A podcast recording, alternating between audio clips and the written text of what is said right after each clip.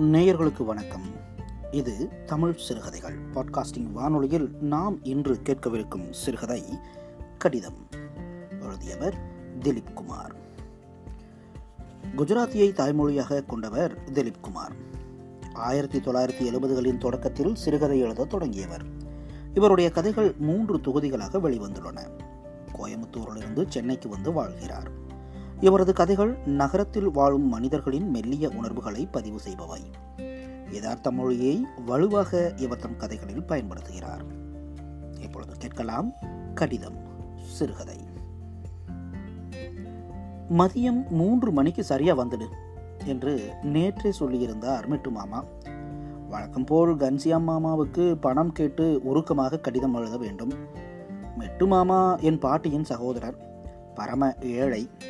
கன்சியாம் மாமா மெட்டு மாமாவின் சட்டகர் பெரிய பணக்காரர். பொதுவாக மெட்டு மாமா எழுதும் கடிதங்கள் சுவாரஸ்யமாக இருக்காது. ஆனால் வயது காரணமாக மெட்டு மாமாவின் விரல்கள் நடுக்கம் கண்டுவிட்டதால் அவருக்கு மாதம் ஓரிரு கடிதங்கள் எழுதித்தர நான் ஒப்புக்கொண்டிருந்தேன். தவிர இந்த கடிதங்கள் மிக அந்தரங்கமான தஸ்தாவேஜுகள் என்பதாலும் அவற்றை நான் மட்டுமே கையாள நியமிக்கப்பட்டேன். விளைவாக மிட்டுமாமாவுக்கும் எனக்கும் இடையே ஒரு கனவானுக்கும் அவனது ஆசை நாயகிக்கும் இடையே ஏற்படக்கூடியதை போன்ற சின்ன சின்ன ரகசியங்கள் இழைந்த ஒரு அந்யோன்யம் உருவாகி இருந்தது. நான் சென்றபோது மிட்டுமாமா பெரிய திண்டில் தலை சாய்த்து படுத்திருந்தார். கால்கள் பாலித்தீன் பைகளில் உறைந்து இரு சிறு மூட்டைகளாக ஒரு சிறிய தலையணை மேல் கிடந்தன. என்னை பார்த்ததும் வாடா பைல்வான் என்று அன்புடன் அழைத்தார். மெட்டுமாமாவுக்கு வயது எழுபது இருக்கும். பெரிய கண்கள் ஒட்டிய கன்னங்கள் அடர்த்தியான புருவம் நீண்ட மூக்கு மெலிந்த தேகம் கதர் முண்டு கதர் பனியன் நைந்து போன பூநூல். மெட்டுமாமாவின் மனைவி ஜமுனா மாமி இறந்து பல வருடங்கள் ஆகிவிட்டன. கட்டிடத்தின் பின்புறம் இருந்த மகன்கள் மற்றும் மருமகள்களோடு அவருக்கு ஒத்து வரவில்லை. தெருவை பார்த்த மாதிரி இருந்த இந்த முன் அறைக்கு அவரை ஒதுக்கி விட்டிருந்தார்கள். எழுதிக்கொள். மாமா வழக்கமான பீடிகையுடன் ஆரம்பித்தார். குறுக்க குறுக்க எதுவும் பேசாத என்று எச்சரித்தார். மதிப்பிற்குரிய கன்ஷியாம்ஜி அவர்களுக்கு சென்னை சவுகார்பேட்டை வாசி மற்றும் தங்களின் சட்டகர் மெட்டுவின் வணக்கங்களை ஏற்றுக்கொள்ள வேண்டுகிறேன். இங்கு நாங்கள் எல்லோரும் மகிழ்ச்சியும் சந்தோஷமுமாக இருக்கிறோம். அதேபோல் அங்கு நீங்களும் உங்கள் குடும்பத்தாரும் மகிழ்ச்சியும் சந்தோஷமுமாக இருக்கிறீர்கள் என்பது குறித்த சமாச்சாரத்தை தெரிவிக்க வேண்டுகிறேன். தற்போது எழுத நேர்ந்த விஷயம் என்னவென்றால் கொஞ்ச நாட்களாகவே எனக்கு மனசே சரியில்லை. சரியாக சொல்வதானால் கடந்த ஒரு வாரமாக நான் செத்து போக வேண்டும் என்று இங்கு எல்லோரும் விரும்புகிறார்கள். நானும் நான் செத்து போக வேண்டும் என்றுதான் விரும்புகிறேன். ஆனால் சாவதும் வாழ்வதும் நம் கையிலா இருக்கிறது? நான் தற்கொலை கூட செய்து கொள்வேன். ஆனால் தற்கொலை செய்து கொள்வதற்கும் எனக்கு ஓரிரு இடையூறுகள் இருக்கின்றன. முதலாவதாக என் வயது. எழுபத்தி மூன்று வயதில் ஒரு மனிதன் தற்கொலை செய்து கொண்டால் யாரும் அவனுக்காக வருத்தப்படப் போவதில்லை. ஒழிந்தது சனியன் என்று இருந்து விடுவார்கள். இரண்டாவதாக என் கால்கள்.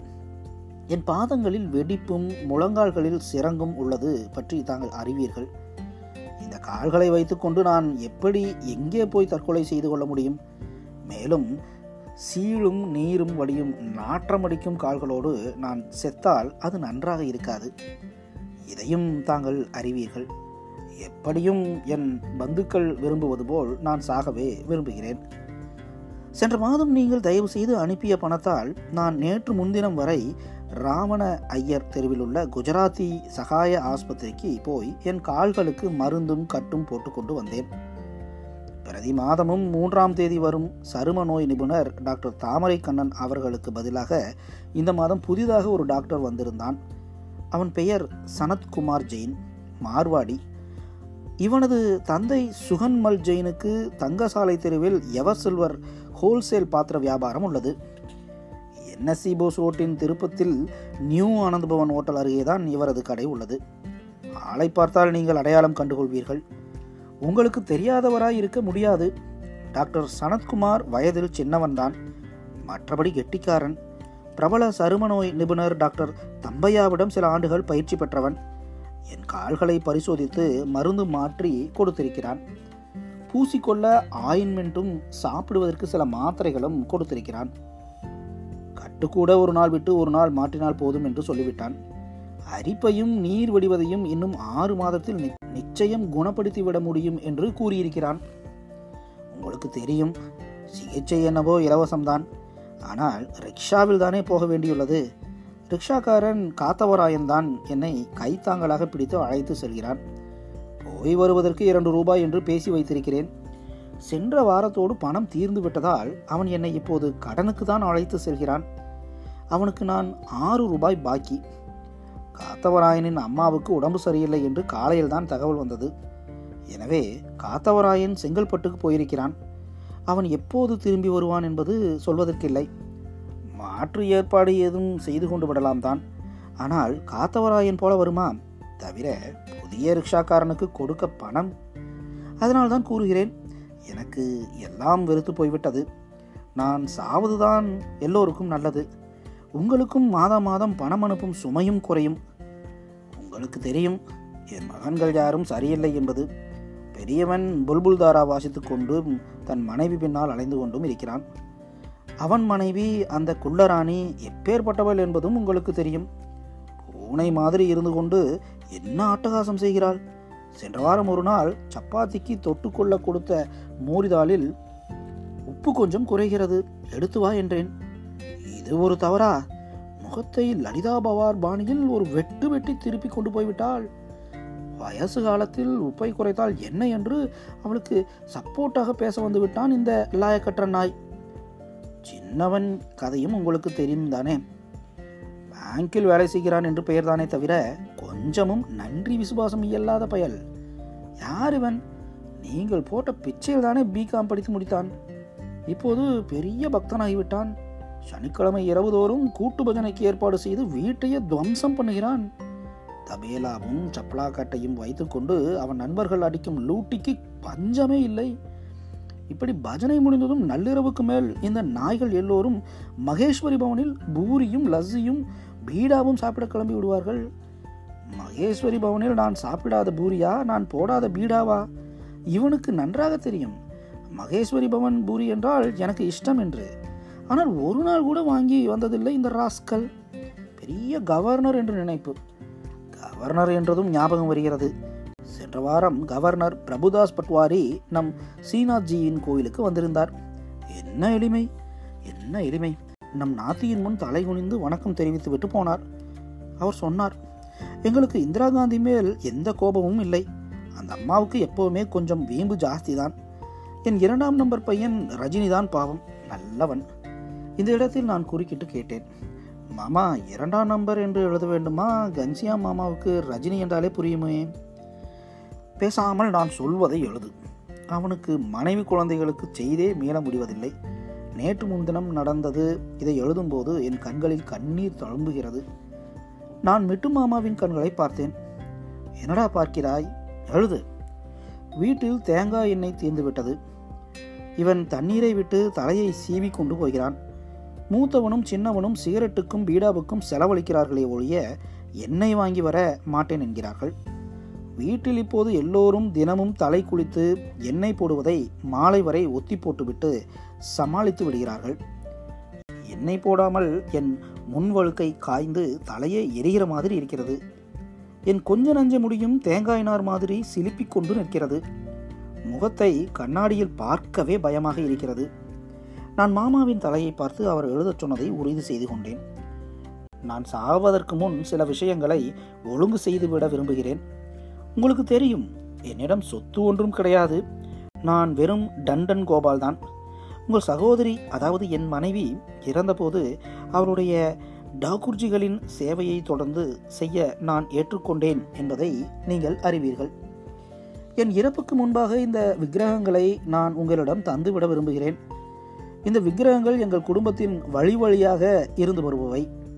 என் அம்மா அதிகாலையில் எழுந்து குளித்து முழுகிவிட்டு வெறும் வயிற்றில் இந்த விக்கிரகங்களுக்கு பூஜை செய்துவிட்டுத்தான் பச்சை தண்ணீர் கூட குடிப்பாள். அவளுக்கு பிறகு எங்கள் சகோதரியும் அப்படியே செய்து வந்தாள். உங்கள் சகோதரி போன பின் நான் தான் ஏதோ முடிந்தவரை செய்து வருகிறேன். அந்த இடம் குளிக்க முடியவில்லை என்பதை தாங்கள் அறிவீர்கள். கால் கட்டு மாட்டும் அன்றுதான் குளிக்க முடிகிறது. அதனால் ஒரு நாள் விட்டு ஒரு நாள் தான் பூஜை செய்கிறேன். எனக்கு வருத்தமெல்லாம் சுப தினங்களில் கூட இந்த விக்கிரகங்களுக்கு சரியான நைவேத்தியம் படைக்க முடியவில்லை என்பதுதான். தினம் பதினோரு மணிக்கு எனக்கு வரும் உணவைத்தான் சமர்ப்பிக்க வேண்டியுள்ளது. மாலையில் அம்பிஸ்கபையிலிருந்து வரும் இரண்டு இட்லியும் ஒரு வடையும் தான் கடவுள் இதை ஏற்றுக்கொள்வார் என்று தான் நம்புகிறேன். எல்லாவற்றுக்கும் சிரத்தை தான் முக்கியம். என் மருமகளை நம்ப முடியாது. அவர்களுக்கு இவற்றின் அருமை தெரியாது. வீசி எறிந்து விடுவார்கள் அல்லது குழந்தைகளுக்கு விளையாட கொடுத்து விடுவார்கள். இந்த விக்கிரகங்களில் குறிப்பாக ஒன்று முக்கியமானது. புல்லாங்குழல் சகிதம் தவழ்ந்து வரும் பாலகிருஷ்ணனின் ஐந்தங்குல உயர விக்கிரகம்தான் அது. பார்க்க மிக அழகாக இருக்கும். பட்டு வஸ்திரமும் ஜரிகை குள்ளாயும் போட்டு பொட்டும் இட்டுவிட்டால் சாட்சாத் கிருஷ்ணனே நம் முற்றத்தில் வந்து தவழ்ந்து கொண்டிருப்பது போல் இருக்கும். நான் இறந்து விடுவதற்கு முன்பு இந்த டாகுர்ஜிகளை உங்களிடம் ஒப்படைத்து விட விரும்புகின்றேன். என் சகோதரியிடம் அதாவது உங்கள் மனைவியிடம் கூறுங்கள். இது என் கடைசி ஆசை என்று. நம் காலம் முடிந்த பின் குழந்தைகள் இதை ஒழுங்காக செய்வார்கள் என்று சொல்ல முடியாது. என் சகோதரிக்கு முடிகிற வரை டாகுர்ஜிக்களின் சேவையை செய்யட்டும். அதற்கு பிறகு கிணற்றிலோ அல்லது நதியிலோ அவற்றை சமர்ப்பணம் செய்து விடுங்கள். இது தவிர என்னிடம் சில தெய்வீக புத்தகங்களும் ஒரு குட்டி குடத்தில் கொஞ்சம் கங்காஜலமும் இருக்கிறது. இதையெல்லாம் கூட நான் உங்களுக்கே கொடுத்து விட விரும்புகிறேன். புத்தகங்களில் குறிப்பாக ஹனுமன் சாலிசாவும் டோங்கரே மகாராஜின் ஆசி பெற்ற பாகவதமும் நீங்கள் அவசியம் வைத்துக் கொள்ள வேண்டும். இதனால் வீட்டில் பேய் பிசாசுகளின் நடமாட்டம் இருக்காது என்பதோடு சுபிட்சமும் ஏற்படும். நான் செத்துப்போக தயாராக இருக்கிறேன் என்பது தங்களுக்கு புரிந்து போயிருக்கும். ஆனால் சாவு எப்படி எங்கிருந்து வரும் என்பதுதான் எனக்கு புலப்படவில்லை. நான் வலிய போய் நின்றாலும் அந்த பிருத்வியில் நம் ரோணம் முடியும் வரை சாவு நம்மை அரவணைத்துக் கொள்ளாது என்பதை தாங்கள் அறிவீர்கள். சென்ற வாரம் பட்டம் விட்டு கொண்டிருந்த ஜீவன்லாலின் எட்டு வயது மகன் இரண்டாவது மாடியிலிருந்து தவறி விழுந்து விட்டான். அவன் அதிர்ஷ்டம். அந்த நேரம் பார்த்து அழுக்கு துணிகள் அடங்கிய பொதியோடு போய்க் கொண்டிருந்த ஏகாம்பரேஸ்வரர் பின்மென்காரனின் கழுதை மேல் சொல்லி வைத்தாற்போல் குறி தவறாமல் விழுந்து தப்பித்தான். ஒரு கீறல் இல்லை ஒரு காயம் இல்லை. இடறி விழுந்ததில் கழுதைக்குத்தான் பாவம். பின்னங்கால்கள் முறிந்து விட்டது. ஜீவன்லாலை உங்களுக்கு தெரியும். மகா கஞ்சன். கழுதையின் சிகிச்சைக்கு ஒரு பைசா கூட தரமாட்டேன் என்று கூறிவிட்டான். கழுதையை ரிக்ஷாவில் வைத்து மாட்டாஸ்பத்திரிக்கு கொண்டு போவதற்கு அவனிடம் இருந்து மூன்று ரூபாயை வாங்குவதற்குள் போதும் போதும் என்றாகிவிட்டது.